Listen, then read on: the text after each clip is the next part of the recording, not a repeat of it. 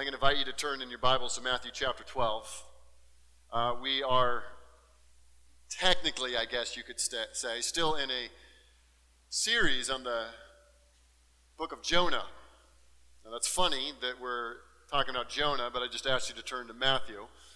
But we're going to look at an interesting section in Matthew where Jesus refers to the prophet Jonah.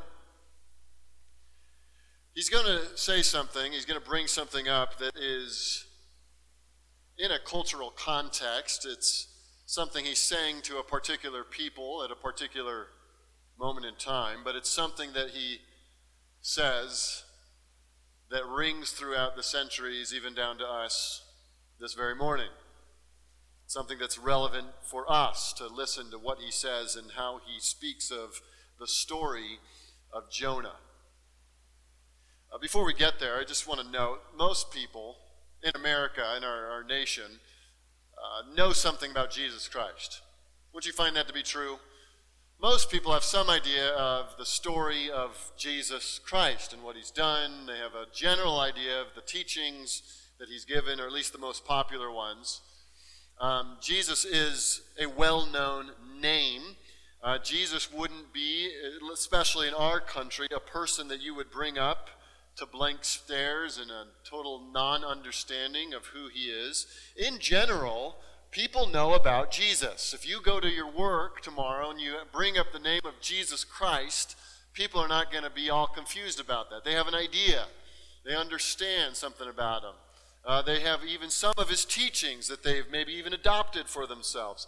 I'm sure, even, if you were to ask them what they thought about Jesus, they would be pretty positive. Wouldn't you agree? I don't know that most people would, on hearing the name of Christ, uh, be totally disgusted by it. There are some out there, I'm sure, but in general, people like Jesus. People are pro Jesus. People speak positively about Jesus. A lot of people hail him as a great man. A lot of people love him as a teacher, as a moral example. They probably agree that we could all use a little more Jesus in our lives. That's the general understanding. People like Jesus. In a sense, everybody does. That is until they start to really know Jesus. There are those of us who, upon hearing about the person and work of Christ, recognize that He is our only hope. We turn from all else and give our lives to Him. It also seems, though, that there are people who will speak positive of Jesus. They'll like him until they really learn what he's saying. Specifically, they hear about how Jesus calls us to repent. And when they hear about this idea of repentance, turning away from your own life and your own selfish ambitions and turning away from self reliance and turning, reorienting your entire life around Jesus Christ, suddenly he's not so appealing. We're going to be looking at the Gospel of Matthew, a particular section in there, and I'm going to illustrate this reality. There were people that, upon hearing about Jesus, were really excited about him. Oh, they loved Jesus. They loved Jesus as he was doing miracles and he was feeding a bunch of people and he was teaching and drawing a crowd. There were some people just loved him, couldn't get enough of him. And then they began to hear about his actual teachings. They got to know what he was saying. And suddenly their response to him wasn't one of love and adoration. Suddenly it was one of rejection. You're in the Gospel of Matthew. I just want to lay some of the groundwork before we get to the text. We're going to be in chapter 12. But I want you to know that Matthew, as a book, is, is put together to put forward Jesus Christ and to herald him as the true king. He's the true king, all right? He is God's Messiah coming for his people to be their Lord, to be their king, to be their Savior. The book of Matthew is very clear about making this point. Chapters 1 to 4 reveal his person. Chapters 5 to 7, he preaches the Sermon on the Mount, and that reveals his principles. It's the principles of his kingdom. Chapters 8 to 10 refer to his power. Very clearly, Matthew, in writing this biography of Jesus, is presenting forth a man who is king. He is God incarnate come to be the salvation for his people. His message, although he speaks of many things, could be singularly described by one word it is repent. The king is here, the king has come, the king is from heaven, the king is God incarnate. His message to his people and indeed to all the world is this repent. Here's who I am, here's what I'm teaching, here's my the, the, the proof that I am who I say I am. Now your response is turn from all else and follow me. John the Baptist, the one who comes before Jesus, comes on the scene and he starts preaching in chapter 3, verse 2 of Matthew Repent, the kingdom of heaven is at hand. Just one chapter later, in chapter 4, verse 17, Matthew describes Jesus beginning his ministry and he begins to preach. And guess what he says? Repent! The kingdom of heaven is at hand. Repentance It's one of those words that seems to be falling out of use in a lot of American churches. It's one of those words that's central to Jesus' teaching, but often gets left out of often our gospel presentations. Jesus comes with a message of repentance. Repent. In Hebrew, this idea is captured by the word turn. It's, it's never meant to describe, and you get this in the Old Testament again and again and again. It's never meant to describe a mere mental agreement to certain facts about God. It's always intended to describe a whole turning of oneself, a whole reorientation of your life from serving idols in the Old Testament to serving the true and living God. Turn. Jesus comes on the scene, he starts using the Greek word, metanoia the idea is the same. It's a change of mind that results in a turning, a reorientation of your life. It's a full hearted reorientation where your life, having formerly been built around yourself, about self reliance, about your own dreams and ambitions. It's a life built on self righteousness, self guidance, self salvation. Repentance is the change of mind when you now look at all those things that you once lived for and you say, This is garbage, this is useless, I can't hope in any of this. I must turn away and reorient my life around this man, Jesus Christ.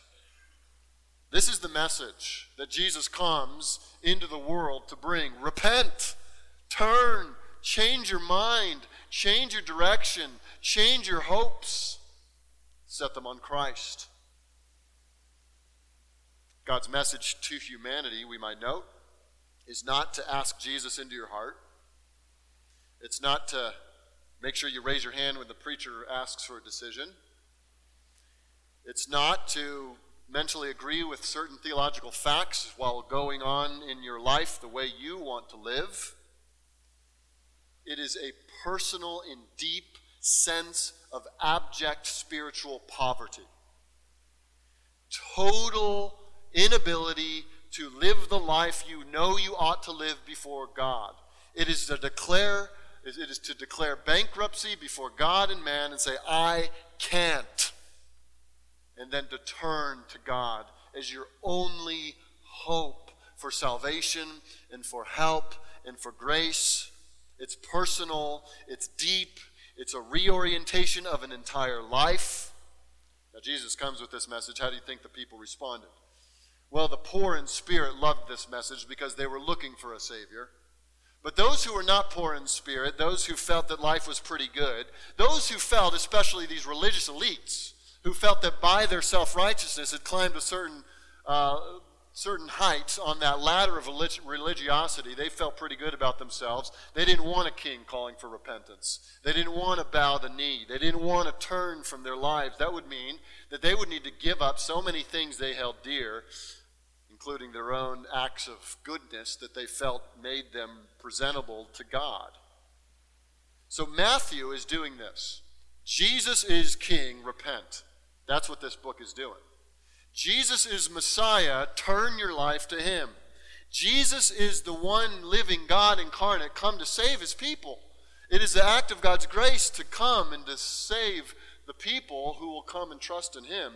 He's presenting the only salvation to the world, and you have throughout the Gospels always two reactions to this man one of repentance, a humbling, and a turning, a desperation, calling out to Christ for that mercy, and then you see, sadly, and unfortunately, the response of those religious elite, often the scribes and the Pharisees. How do they react to this call to repent? They don't like it. They don't want a king. They're pretty good on their own.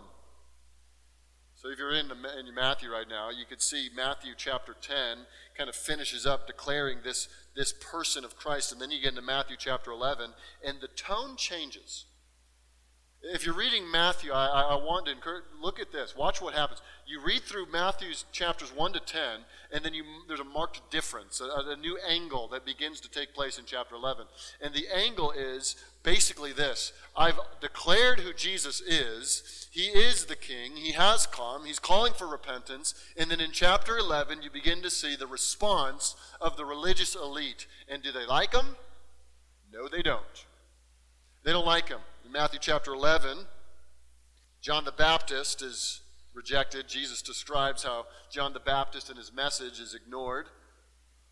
In the latter part of chapter 11, Jesus tells of entire cities rejecting Jesus Christ, even after witnessing mighty miracles.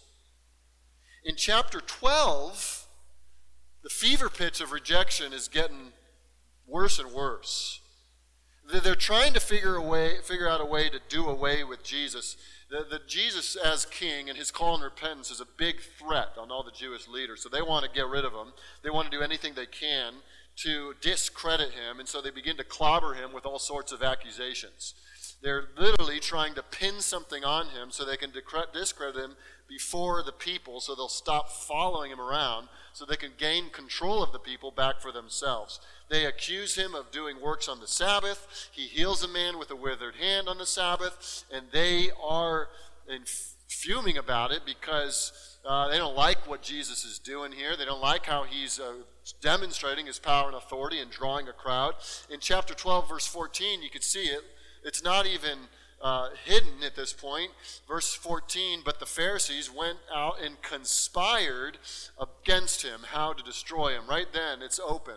The, the people know, the Pharisees know, we are against this man. Let's talk together about how to discredit him and get him out of the picture. This story of the coming king is, is all great, and Jesus is presented as the Messiah, and it all starts to turn in chapter 11 as we realize these people don't actually want a Savior. They start accusing him for these outlandish things. He's healing, and the one thing they could pin against him that will, that will be their attempt to discredit him is he healed someone on the wrong day. That's all they got. He's an immaculate man. He's living a perfect life. He, they can't get anything of real, uh, a real accusation against him, and so they're accusing him of doing supernatural miracles. It even gets worse. You could see it in chapter 12 again, verse 22. Demon oppressed man, a demon oppressed man who was blind and mute, was brought to him, and he healed him. So that the man spoke and saw, and all the people were amazed and said, Can this be the son of David? They're all realizing this is the Messiah. But when the Pharisees heard of it, this is verse 24. When the Pharisees heard it, what did they do? It's only by Beelzebul, the prince of demons, that this man casts out demons.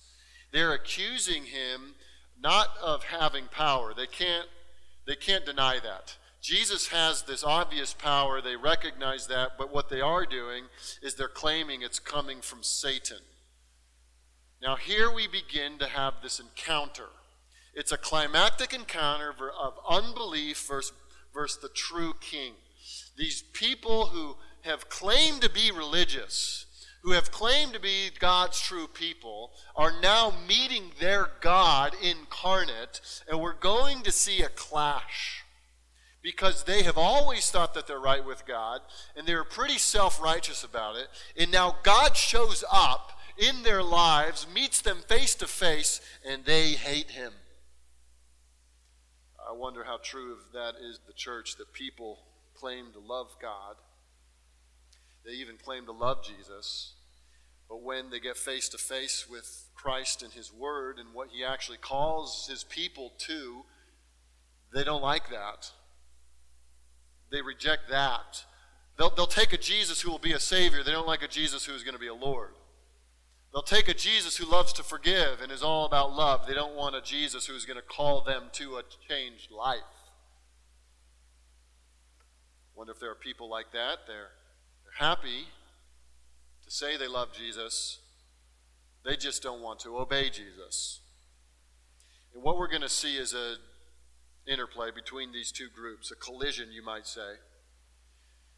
Now, I'm going to warn you if you haven't repented this morning and given your life to Jesus Christ, I think part of the design of this text is that Jesus is going after you. I think he loves you. Not I think, I don't need to say I think. Jesus loves you. And, and Jesus, in this text, wants to persuade you to come to him. He wants to give you a reason to turn away from all else and, and to come to him. And so, this is Jesus all these years ago speaking to those people who would not repent. And I think out of this heart of compassion, he's, he's bringing up something to them. And there are going to be some hard words, we say, but we must know that Jesus speaks these words in love, and He is the hound of heaven who comes after His children, who wants to bring them into salvation. So we're going to see here, Jesus is going to give these scribes and Pharisees who continually reject the lordship of Christ, who continually refuse to repent and turn, He's going to give them a good reason that they should. Jesus is going after them. And if you're in that same boat with those Pharisees, you're like, ah, I'm not sure I need, I need Jesus. Uh, I can uh, gladly affirm that he's a good guy. I'm just not going to reorient my whole life around him. I will happily affirm that he's a good example. But I am not about to bend the knee and reorient and restructure my whole life around him and his purposes. I'm not about to do that. Well, I think Jesus is coming for you out of love because He's a gracious God, not because you've deserved it, but because He's here to be the Savior offered to all the world. Whoever comes to Him, He will by no means turn away. So we're going to see in this text a few things. We're going to start here. We're going to work through it. I'm just going to use some headings so we can track through. First, we're going to see this an insidious question. So these people, these scribes and Pharisees, in chapter 12 now, we're in chapter 12, we're getting to our text here, verse 38 we're going to see this insidious questions. This is what they say. Then some of the scribes and Pharisees answered him, saying, Teacher, we wish to see a sign from you. Now, you might think, just on first read through here, that these people are genuine. I just want a sign. Just give me a sign, Jesus. We'll then believe. Just, just give me a little more revelation, a little more information, give me some extravagant sign. If you do that, then I'm going to be happy to come to you. I'll be happy to repent. I'll turn my life over to you. It's actually insidious because now, having seen the context, you know there was no lack of signs. In fact, if you want to, I just invite you to turn back to chapter 8 real quick so we can just see all the things that Jesus has already done. In chapter 8, if you even just look at some of the editorial headings in your Bible, you'll already know that chapters 8, 9, and 10 have been chock full of miracles.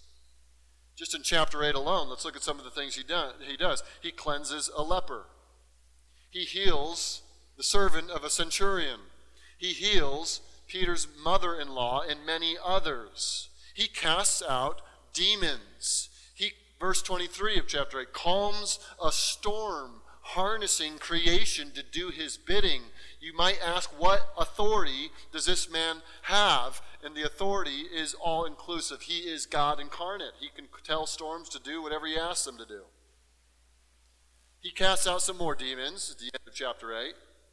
He heals a paralytic in chapter 9. He forgives sin in early chapter 9. He brings a little girl back to life who had died. He heals a woman who is sick. He gives sight to some blind men. He makes someone who is mute and couldn't speak, he calls them and they, he speaks. This is God incarnate, Jesus, walking around, almost bringing heaven to earth, causing all kinds of sicknesses and ailments and oppressions of these people to be removed from their lives. B.B. Warfield, commenting on the healing ministry of Jesus, says this When our Lord came down to earth, he drew heaven with him. The signs which accompanied his ministry were but the trailing clouds of glory which he brought from heaven, which is his home. The number of the miracles which he wrought might easily be underrated. It has been said that in effect he banished disease and death from Palestine for the three years of his ministry.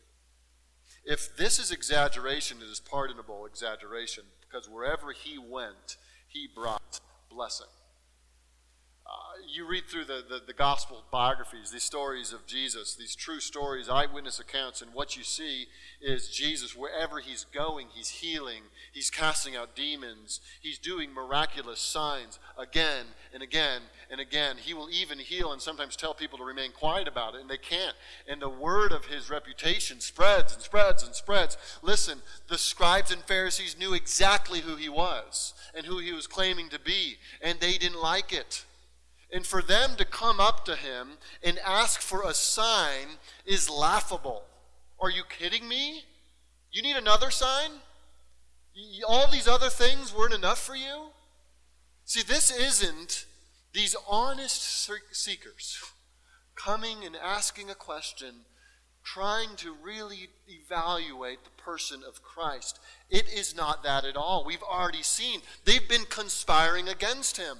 They don't want him as Lord. They don't want to repent. And they're asking for a sign. Why? Because they're saying, You haven't given me enough to repent yet. Jesus, do what I want you to do. I want you under my thumb. I want you to do what I want you to do. Basically, they're acting like all the things that Jesus have, has done is nothing. I wonder if there are any people this morning hearing this that are like these scribes and these Pharisees in this sense. They're still waiting on Jesus to do a little more. Come on, Jesus. And my life has been hard. I've gone through a lot. And, and Jesus, maybe if you just do a little more for me, then I'll come. Then I'll trust you. I just need a sign. Give me a sign, Jesus. Waiting on Jesus to do your will, trying to get him to operate on your timetable, to do things according to your desires. It turns out, guys, signs aren't the issue for their unbelief. That's not the reason they're not believing. Jesus knows that. Signs aren't going to cause them to believe. If he gives them more signs, they have all the signs they need. They got everything they need. They, they, they know who he is. The sign is not the issue. The sign is the excuse they're getting out of the command to repent. And sometimes this is what people do. They say, Yes, I'll repent as soon as I know a little more about Jesus. Get, answer a little more of my questions. Give me a little more uh, evidence. For these people, that wasn't really the issue. Jesus had made clear who he was, they were rejecting him. And that's why Jesus, here's our second point, gives them a striking indictment. They ask an insidious question, and Jesus responds with a striking indictment. Look at verse 39. But he answered them, An evil and adulterous generation seeks for a sign. They had all the signs they needed. By asking for a sign, they're refusing to acknowledge everything Jesus had already done. They're expressing the unbelief of their hearts. They had enough information. The Information wasn't the problem. They just didn't want to make Jesus their Lord. That was it. They didn't want to call him their king. They didn't want to repent.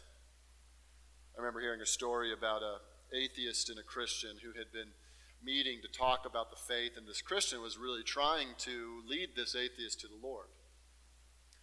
And again and again, they were trying to, the Christian trying to help this atheist understand the claims of Christ and of Christianity. Finally, the Christian said, I want you to do this for me. Would you please put on a paper, make a list of all the big problems you have with Christianity, all the intellectual problems that are preventing you from coming to accept uh, the reality of the person and work of Christ. So the atheist ended up doing that, and he wrote down a, a list of things that were preventing him, in his mind, from coming to trust in Christ. after doing that, they got back together, and the Christian looked at the list and observed it and looked at all the issues. And he, he said this if, if I were able to answer to your intellectual satisfaction every single one of your problems, if I take this list and I go through and I give you the answer for every single last one of your issues, would you come then? He paused. Well, I don't know. And that was revealing, wasn't it? Even if all your answers are given, even if all your problems are solved, maybe that's not really the issue. Maybe the issue is you just don't like Jesus. That's often what's going on in people's hearts as they're asking for sign. Jesus, just do a little more. God, just give me a sign. Sometimes the real issue is not that God hasn't given enough signs. Listen, every evidence is everywhere.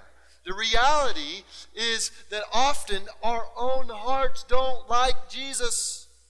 And that's exactly what's happening here. So Jesus calls them out evil and adulterous generation. That's why you're seeking a sign. Because all the other evidence isn't enough for you. Evil, we know what that means. He calls his generation evil. Eh, let's just sit here and remind ourselves that perfect love can call a generation evil. Jesus is perfect love. And in perfect love, he calls this generation evil because he's speaking truth. They're evil in that they don't live up to God's righteous standards. They're evil in that they call good evil and evil good. So Jesus lets them know again, this is Jesus out of love, helping them see their state so they can hopefully repent and be saved. So he's speaking like it is, and they're adulterous. Adulterous, that has a, a more of the connotations of a, a relational violation. We know what adultery is. It's a heinous sin when it ever happens in a marriage. Jesus is speaking of this generation as if they're a cheating wife, and God is a faithful husband and he has been good to them and he has been kind to them and he has provided for them and they in response to his love and goodness and kindness are cheating on him again jesus is calling it like it is this is an indictment on humanity and let me propose this is not just the uh, generation that he's speaking to i think by extension jesus uh, makes a statement that uh, applies to every single generation before and since.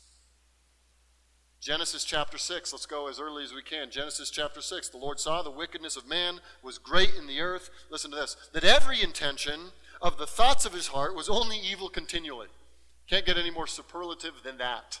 All the time, all the thoughts, deep in the heart, humanity is sinful. Ecclesiastes, moving a little bit forward, the heart of the sons of men, listen to this, is fully set in them to do evil. Chapter 9, verse 3 Truly the hearts of the sons of men are full of evil. Madness is in their hearts while they live, and after that they go to the dead. Jeremiah calls the heart of the human being, the fallen heart, the unrenewed heart, desperately wicked. I got out one of the books that gives all the references to the way the Bible describes the unrenewed human heart. Listen to this list of words the unrenewed human heart, hateful to God, full of evil, desperately wicked, far from God, prone to wander, impenitent, unbelieving, deceitful, deceived, darkened, prone to division, hard, proud, influenced by the devil, carnal, covetous, foolish, idolatrous, rebellious, perverse, stubborn, stony, insensitive. That is the fallen condition of man. And when Jesus describes his generation that they're evil and adulterous, I think he's describing all of fallen humanity. We were made for him. He, we, he designed us for his glory, and we've turned. And we often will evaluate our goodness and our moral upstanding by one another, by other people. And so we have a, a, skewed view of what goodness is and badness is. But the biblical way of understanding goodness and badness is by looking at God and His standards. And His Word declares that all that we have done in all our lives is to fall way short. The words tell a story of a fallen condition of man. And here Jesus calls it like it is, and he makes a striking indictment. And this is done in love because he needs these people to understand their desperate condition. And if they don't understand their desperate condition, they will be lost. They'll be lost. Jesus says, I'm not going to give you a sign. The evil and adulterous generation seeks for a sign, but listen to what he goes on to say. But no sign will be given except the sign of the prophet Jonah. Here's our third point as we're working through the text. Here's the climactic sign. You got a insidious question, you got a striking indictment. Here we're going to see Jesus talking about a climactic sign. Verse 40 For just as Jonah was three days and three nights in the belly of the great fish, so will the Son of Man be three days and three nights in the heart of the earth. Some of you are really into reading good literature. You read a lot of good fiction books. You enjoy getting lost in a book, and maybe you do that for films. You love watching a good movie, a good story really intrigues you, draws you in. And you know that one of the elements of a great story is something called foreshadowing. Uh, something that happens early on in the story that you see and you recognize, and maybe it's not even that prominent, but then later on in the story it plays a big part it, plays, it enters back into the plot line. The, the gun that's hanging on the mantle when you walk into the cabin ends up being the gun that's shot in the final scene, things like that. Uh, it's foreshadowing. It's something that early on helps you understand the plot later on. The Bible is written, uh, in one sense, by many authors. You got Moses in the Old Testament, you got Paul and John and Peter in the New. You got all kinds of different authors, but in another sense, it's written by one author, the Holy Spirit, inspiring these men to write a story, to write these books, to write these letters. And so it makes sense when we read the Bible, the singular author of the Holy Scriptures are going to make the Bible connect. It's a coherent singular whole. It's telling one story from beginning to end. And so things that are happening in the Old Testament are not disjointed from things that are happening in the New Testament. And so when we're reading the Bible, we're always looking for the ways the storyline comes together and intertwines. And that's why I love looking at things like this. Because Jesus goes back in his mind to the story of Jonah.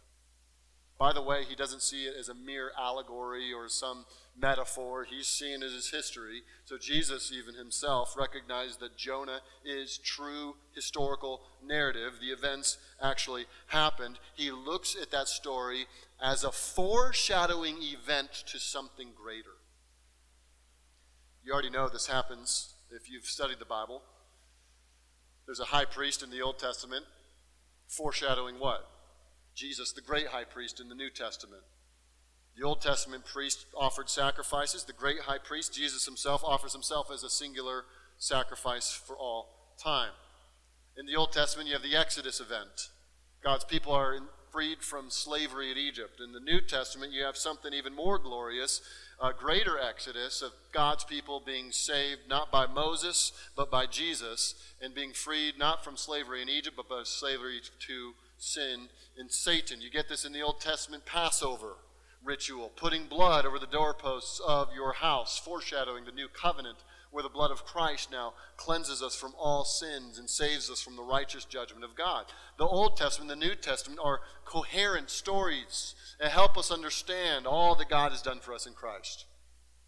I wonder if you knew that Jonah was that. That when we were studying Jonah, there's actually paving the way. Yes, there are lessons in there, but there's also a foreshadowing that's happening. And when we studied Jonah, we didn't know it, but Jesus, years later, would look at the events and see something very powerful a sign that he would see, a foreshadowing, a prefiguring. What is it? Just as Jonah was three days and three nights in the belly of a great fish, so will the Son of Man, that's Jesus' way of referring to himself here, so will I be three days and three nights in the heart of the earth. What's he doing? Jesus is saying, I'm not going to give you a sign, except one sign. It's the sign of Jonah. You say, what is that? What's the sign of Jonah? Well, just like Jonah was in the, that fish for three days, three nights, I'm going to be in the earth three days, three nights. And just like Jonah came out of that fish and preached a message of warning to the Ninevites, so I'm going to come out of the earth and I'm going to preach a message of salvation to all the world. That's the sign. The sign, to draw the analogy and see what Jesus is getting at, is this Jesus will die and Jesus will rise again. Just as Jonah, it seems like got so close to death. If you remember chapter 2, he talks about almost fainting away, almost to the point where he goes, There's no return. He comes back to, to be saved by God's grace. Just as he was plunged near death and brought out, Jesus will truly die. He will be in the earth. He will rise from the dead. And that will be the one sign I will give you. That's it. Let's get this back into the context of the whole book. Remember, Jesus is saying, I'm king. I'm here. I'm here to save you. I'm here to be your Lord and your Savior, your Redeemer. I've come. I've evidenced it all along. I've taught you all my principles. I've demonstrated my power, and you keep rejecting me. And so, all these other signs that you claim you want, I'm not going to give them to you, but I'm going to give you one sign. I'm going to give you one sign. It's the sign of Jonah. It's what Jonah was prefiguring, and though he might not have known it, I'm going to be the full expression of what Jonah was doing. I'm going to truly die. I'm going to be truly buried, and I will rise from the dead. That's the sign I'm going to give you. I will die, I will rise. I wonder what the Pharisees thought at that point. What is he talking about? He's the Son of Man is going to die and rise. Eh, what's going on here? But this was how Jesus treated their skepticism. This was how Jesus addressed their questions. Their desire for a sign, Jesus says, All right, I'll give you a sign. I will die, and I will rise. You may not be a Christian this morning, and you've come, and, and you share in the skepticism of these scribes and Pharisees. You go, ah, should I really reorient my whole life around this man? Around this book? Around his teachings? Like Jesus or, or like the, the, the scribes and Pharisees, you're saying, well, come on, give me a little more. More evidence. This is all real. Help me understand this. Prove it, Jesus. Give me a sign, Jesus. Give me a reason. Why should I follow you? Why should I give my life to you? I got a pretty good life here. Why should I reorient everything to give it all to you? Why? Jesus says, Here's my sign I died for sinners, I was buried in the earth. I am alive right now. I conquered death. I am Lord of all. All authority in heaven and earth has been given to me, he says. I am the conqueror of death. I am the giver of life. He has all authority in all the universe, and He has proven it in His resurrection. That's the sign that Jesus gave to that generation. And listen, to all generations, from that day to this day, Jesus is alive. He is Lord and King. He has come for his people. He has paid for their sin. He has risen from the dead. And right now, as the risen Lord of the universe, He says, Repent. Out of His love for you, He invites you into a relationship with God. And the proof that you can come to the Father, the proof that you can have your sins forgiven, the proof that it's worth it to lay down your life and to follow Him is Jesus conquered death and is alive right now. Right now, He's alive. Right now, He speaks to you. And right now, as the risen Lord, if you haven't repented yet because you're waiting for a sign, I'm here to say He's already given you the sign. He's already given you Himself. He's already rose from the dead. That has happened. You, you go, okay, wait, wait a second, Eric. He's risen from the dead. That's impossible. Let's be very clear what I'm meaning here. I'm saying, yes, He did what is humanly impossible. I'm not speaking of some spiritual resurrection I'm not speaking about some metaphorical thing that we feel like Jesus really conquered death and, and really there's a tomb somewhere and his bones are in it. I'm not saying that. I'm saying that really Jesus became a man, that really he was incarnate. He was fully God, fully man, became a man for us, take, taking on himself a human nature. He went to the cross to pay for the sins of people who were his enemies. He died and was buried. He physically, bodily, in history, in space and time, ascended, rose out of the grave. He kicked open that tomb. He came out. He's really alive right now. And as the risen Lord, he has all authority in heaven and on earth. And we, listen, are insane to not trust Him and give our lives to obeying Him. Why oppose someone you can't ever kill? If He's Lord of the universe, you can't overthrow Him. He, you kill Him, he'll rise again. He's done it once. You can't oppose this Lord. You can. But the Bible does say in Philippians chapter 2 that every knee will one day bow and every tongue will one day confess. It doesn't mean that everyone will be saved. It means that there will some find themselves on Judgment Day bending the knee to a Christ they rejected. They will find themselves in uh, opposition to their own Lord and Creator. They will realize that they stand against His grace, and they will face His righteous wrath. He said, Prove, prove me the resurrection happened. Come on. It's written down in Matthew, Mark, Luke, and John. It's testified by the earliest writings of the Bible. The letter to the Corinthians, written about 55 AD by the Apostle Paul, talked about the resurrected Christ appearing to more than 500 people at a time, most of whom are still alive, he says. If anybody had any questions, they could ask the people who are alive. It was, it was a, a, known fact. Jesus rose from the dead. The only people who were denying it were the same scribes and Pharisees who denied the signs all along. And they're the ones who said, after the tomb was empty, let's propagate a lie so everyone believes that the body was stolen. They knew he was alive. They didn't want him as Lord. That was the issue. Acts chronicles the same thing. These witnesses standing up and saying, Jesus is alive. Jesus is alive. He has been risen from the dead. And all through the book of Acts, you know the only proper response to resurrected Christ, you know what it is? Repent. You don't want to stand against him on Judgment Day when he returns. He's alive. He will return. He will judge the world. You need to turn and be on his side. He's a coming king, he's the risen Lord. Listen, this is true. And if it's true, it is the most important thing in your life right now. That if you haven't reconciled to God through His risen Son, Jesus Christ, don't go to bed tonight until you do. Remember when I was a young man uh, and wrestling through my teen years with the reality of Christ. This, this saying of C.S. Lewis was ringing in my ears and it eventually won me over. He said, Christianity, if true, is of infinite importance. If false, it's of no importance. The only thing it cannot be is moderately important.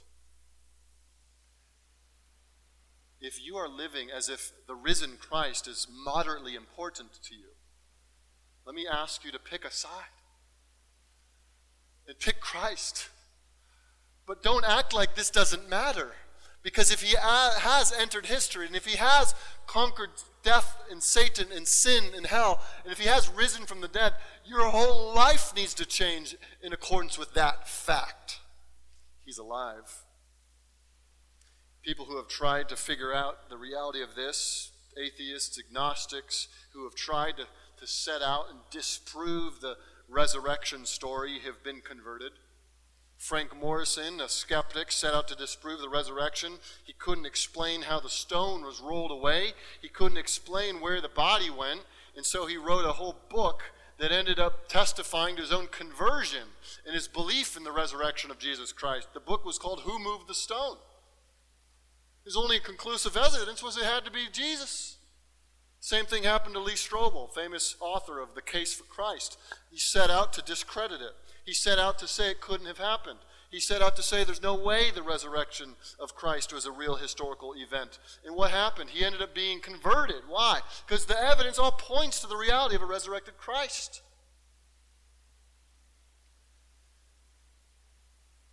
For the people in Jesus' day, it really wasn't about signs or no signs. It wasn't that they didn't have enough signs at all, it was they didn't want to repent. And if you are not a Christian, Jesus says to you this morning, I offer you the sign of Jonah. I was in the belly of the earth. I rose again on the third day. What will you do with that fact? I am Lord, he says, and I am a Savior. And if you repent and turn to me, you will be saved and forgiven and clothed in righteousness and adopted into the family you will be forever loved and cherished by the Heavenly Father, welcomed into eternity as a reconciled child of God. You will never regret repenting. What are you going to do with the greatest sign in human history? How are you going to explain it away? If you're not willing to bend the knee to Christ, a church appeared overnight after the resurrection. How'd that happen? doubting followers were ready suddenly to now give up their lives for this Christ that they followed. How did that happen? Resurrection. The Church of Jesus Christ has been the most accused and attacked religion in the history of the world. And yet it continues to spread to all nations. How? It's because it's run and led by the resurrected Christ. He will not fail. And this is God's sign to you, and this is His invitation to you. Repent, turn to Him, and be saved, be forgiven, be welcomed. The sign that Jesus offers this generation in the text here rejects, is rejected. The generation rejects the sign. Jesus will go to the cross. He will die. He will be buried. He will rise from the dead, and they will find themselves making excuses for why it didn't actually happen, although they can't explain how the body's not there anymore. That's how deep their unbelief is. All the evidence is pointing that He is Lord, and they still won't bend the knee. And so Jesus says to them, verse 41, this is the last little heading here. This is a condemned generation. Verse 41 The men of Nineveh will rise up at the judgment with this generation and condemn it, for they repented at the preaching of Jonah. And behold, something greater than Jonah is here. The men of Nineveh will rise. See that word? Rise. They will, one day on Judgment Day, they will rise up. These men, all those years ago, who repented at that five word sermon that Jonah preached they turned to God and they will stand up. There will be a resurrection of the dead. And these men from Nineveh will stand up. And what will they do? They will condemn that generation. Why didn't you believe? All we had was a disobedient prophet and a tiny sermon, and we turned to God. And you had God Himself and you had all his teachings and you saw all his miracles and you still didn't believe? You saw the sign of Jonah and you didn't believe? You saw the death, burial, resurrection and you rejected him. And he says they will be rise up and condemned. Guys, this is speaking of a future resurrection for all. The future resurrection of the righteous and the wicked. Friends, this is what Jesus teaches is going to happen. John chapter 5. Do not but marvel at this, for the hour is coming when all who are in the tombs will hear his voice and come out. Those who have done good to the resurrection of life, those who have done evil to the resurrection of judgment. I'm going to use your imagination here. Tombs bursting open, graveyards becoming empty, the sea spitting out their dead. All rise before the judge of the universe. All people standing before the King of Kings. Every person from Adam and Eve to Cain and Abel down to this very day, to the people in this very room, standing up before the judge of all mankind. You will be there. And Jesus describes in Matthew 25 a dividing up of the people. His people on one side, the unbelievers, the wicked on the other. And he says, Matthew chapter 25, verse 41, he will say to those on his left, Depart from me, you cursed, into the eternal fire prepared for the devil and his angels. We will all stand before the judgment. You will be called to give an account. There are enough signs that have been given throughout history to prove the reality of Jesus Christ. You will have no excuse on that day for what you did with him. We will stand, and the Bible makes clear that those who did not respond properly to the sign of Jonah, the death, burial, and resurrection of Christ, they will be cast out to an eternal hell. Friends, we have to say this because the Bible says this. It's right there in the text. There will be condemnation on Judgment Day. We are not universalists. The Bible does not teach that everyone will go to heaven. The Bible makes it very clear that there is a coming judgment and that some people upon Judgment Day will be cast out into hell. It's uncomfortable to talk about, but listen to some of these things that the Bible says. Hell is real. Second Peter, it's a place of black darkness. It's a place of outer darkness. It's described in Matthew 25 as a place of weeping and gnashing of teeth. It's the only thing you'll hear. It's described as the lake that burns with fire and sulfur. It's a prison of everlasting chains. There is no hope of relief in Jude, is described. It's a furnace of conscious torment. The fire never goes out. Excruciating ministry, mi- misery. The worm does not die. It's a place of agonizing thirst. Will will never be never be quenched. You guys, we can't minimize this. This is real. And Jesus is saying, and I can almost imagine him saying it to these scribes and these Pharisees with this moved heart of compassion. He's looking at him He goes, You're going to be condemned. If you don't respond to the sign, you're going to be condemned. And the people who had all the signs will rise up and condemn you because you had it all. You had the, the living Christ before you, and you rejected him. The people don't repent. They don't repent. Let me ask you. What are you going to do with the sign of Jonah, the resurrection of Jesus Christ? We're growing old. We will all soon die. We will be in caskets at some point. And one day the great trump will sound and we will rise from the dead. We will stand before God on that great day. We will stand before the King and Judge of our souls and you will be evaluated, judged based on one critical reality. What did you do with the resurrected Christ? Did you repent and reorient your whole life around Him? Or did you treat Him as if He's only moderately important? A Christ that is only moderately important is no Christ at all. He's not the true Christ, the living Christ, the resurrected Christ. So I warn anyone in this room who hears a sermon after sermon and sees sign after sign of the goodness of God, evidence upon evidence that He is a creator and He is good and He is benevolent to His creation. I want to say to you for every day that goes by, every time you hear and experience the grace of God, and you harden your heart against it, your guilt is mounting.